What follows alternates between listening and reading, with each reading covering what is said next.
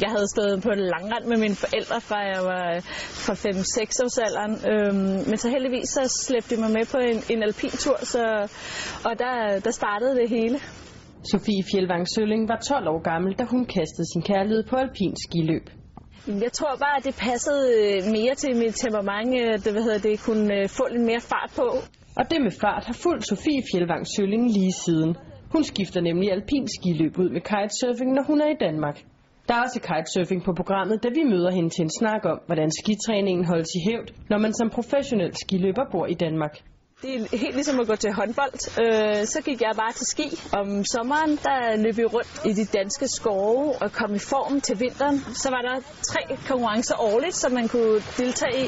Og det gjorde jeg, og så tog det ene det andet. Så endte jeg på et skigymnasie i, i Norge, da jeg var 16. Så der tog jeg ligesom en beslutning om, at jeg skulle øh, være mere professionel.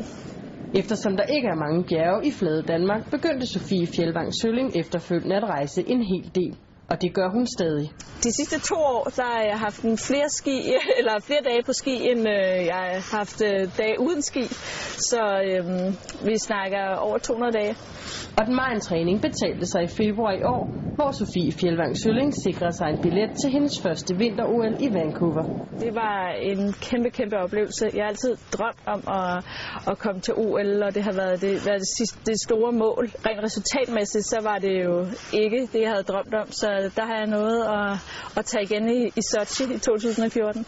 For selvom Sofie Fjeldvang Sølling om under to måneder skal være mor for første gang, går hun stadig målrettet efter endnu en OL-deltagelse.